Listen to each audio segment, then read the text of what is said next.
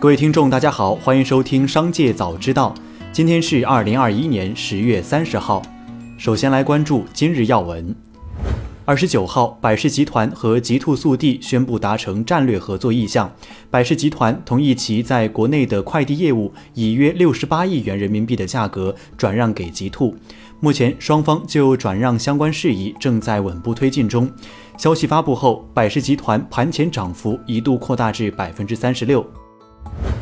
十月二十九号，沃尔沃汽车宣布在瑞典斯德哥尔摩证券交易所正式挂牌上市，成为二十年来瑞典历史上规模最大的一次上市。十年来，吉利控股集团全力支持沃尔沃汽车转型发展，成为行业协同发展的典范。吉利收购沃尔沃汽车是全球企业并购最成功的案例之一，堪称全球汽车发展史上里程碑式的事件。再来关注企业动态。十月二十九号，格力电器公告，银龙新能源已完成股东名册变更，公司已成为银龙新能源股东，此次交易已实施完毕。格力电器此前以公开竞拍方式竞得银龙新能源百分之三十点四七股权，并合计控制银龙新能源百分之四十七点九三的表决权，银龙新能源将成为格力公司的控股子公司。新华社十月二十九号报道。中央宣传部、国家广电总局就卫视节目存在的过度娱乐化问题，对上海、江苏、浙江、湖南广播电视台进行约谈，四省市党委宣传部参加。据芒果超媒三季度报，一到九月收入达到了一百一十六亿元，而在光鲜的业绩之下，芒果超媒市值缩水超九百亿。接下来，王牌综艺调整去娱乐化后的芒果台要如何走这披荆斩棘之路呢？据知情人士透露，特斯拉已经向中国动力电池龙头企业宁德时代为明年的销量计划预定四十五亿瓦时磷酸铁锂电池，主要用于 Model 3和 Model Y 车型。初步计算，四十五亿瓦时的电池订单将对应近八十万辆汽车，这已经超过特斯拉今年前三季度全球总销量。十月二十九号，华为发布二零二一年前三季度经营业绩。前三季度，公司实现销售收入四千五百五十八亿元人民币，净利润率百分之十点二。华为轮值董事长郭平表示，整体经营结果符合预期，to C 业务受到较大影响，to B 业务表现稳定。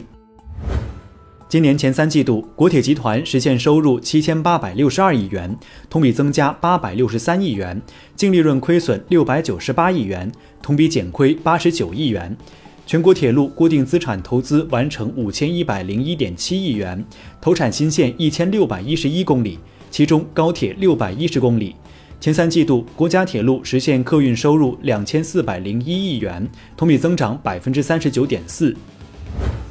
十月二十八号晚，拉夏贝尔发布公告，公司近期新增了两起诉讼案件，至此公司累计涉及五十八起诉讼案件，总涉案金额高达五点三亿元。此外，截至目前，公司旗下共有一百四十四个银行账户被冻结，十七家子公司股权被冻结，四处总价值十七点零四亿元的不动产被查封。股价方面，目前拉夏贝尔的股价仍在谷底，相较于二零一七年的高点，跌幅超百分之九十。宝洁中国宣布推出全新育儿假政策，自二零二二年一月一号起，宝洁男员工在成为父亲后的一年内，将可享有八周的带薪假期。据悉，快手董事长兼 CEO 宿华的职位可能有所调整，有消息称，宿华这次可能会退休。该消息在快手内部已经有员工在传，且投资机构人士也已听说类似的说法。不过，另有知情人士表示不是退休，但具体调整形式尚未得到确认。此前，在内部分工上，速华负责投融资、海外、GRPR、行政人事、财务和对外等业务；程一笑则领导产品运营、电商、游戏等重要业务部门。再来关注产业新闻。市场监管总局近日发布文件指出，将互联网平台分为超级平台、大型平台和中小平台。其中，超级平台在中国的上年度年活跃用户不低于五亿，核心业务至少涉及两类平台业务，上年底市值不低于一万亿人民币，具有超强的限制商户接触消费者的能力。大型平台在中国的上年度年活跃用户不低于五千万，中小平台在中国具有一定的年活跃用户。超大型平台经营者应当建立健全数据安全审查与内控机制，确保数据安全。工信部近期组织召开行政指导会，规范企业电脑 PC 端应用软件弹窗信息行为。阿里巴巴、腾讯、百度、三六零、金山软件、爱奇艺、鲁大师、迅雷等企业代表参会，在电脑 PC 端部分应用软件未经用户同意开机自启动，弹窗骚扰用户，设置障碍难以关闭，强制捆绑安装其他软件等问题突出。会议要求相关企业要进一步优化改进产品，切实保障用户权益。据国家税务总局统计，二零二一年上半年累计新增减税降费三千六百五十九点零六亿元，但审计也发现一些企业未享受减税降费优惠一点八一亿元。审计问题指出后，至二零二一年七月底，相关部门和地区已为企业办理退抵税费或享受优惠一点二九亿元。最后，再把目光转向海外。近日，美国财政部长耶伦在罗马接受 CNBC 采访时表示，美国政府的基础设施支出计划将通过降低一些对家庭重要的成本来降低通胀。耶伦重申对白宫支出计划的支持，这些计划在国会部分议员中不受欢迎，并且尚未获得批准。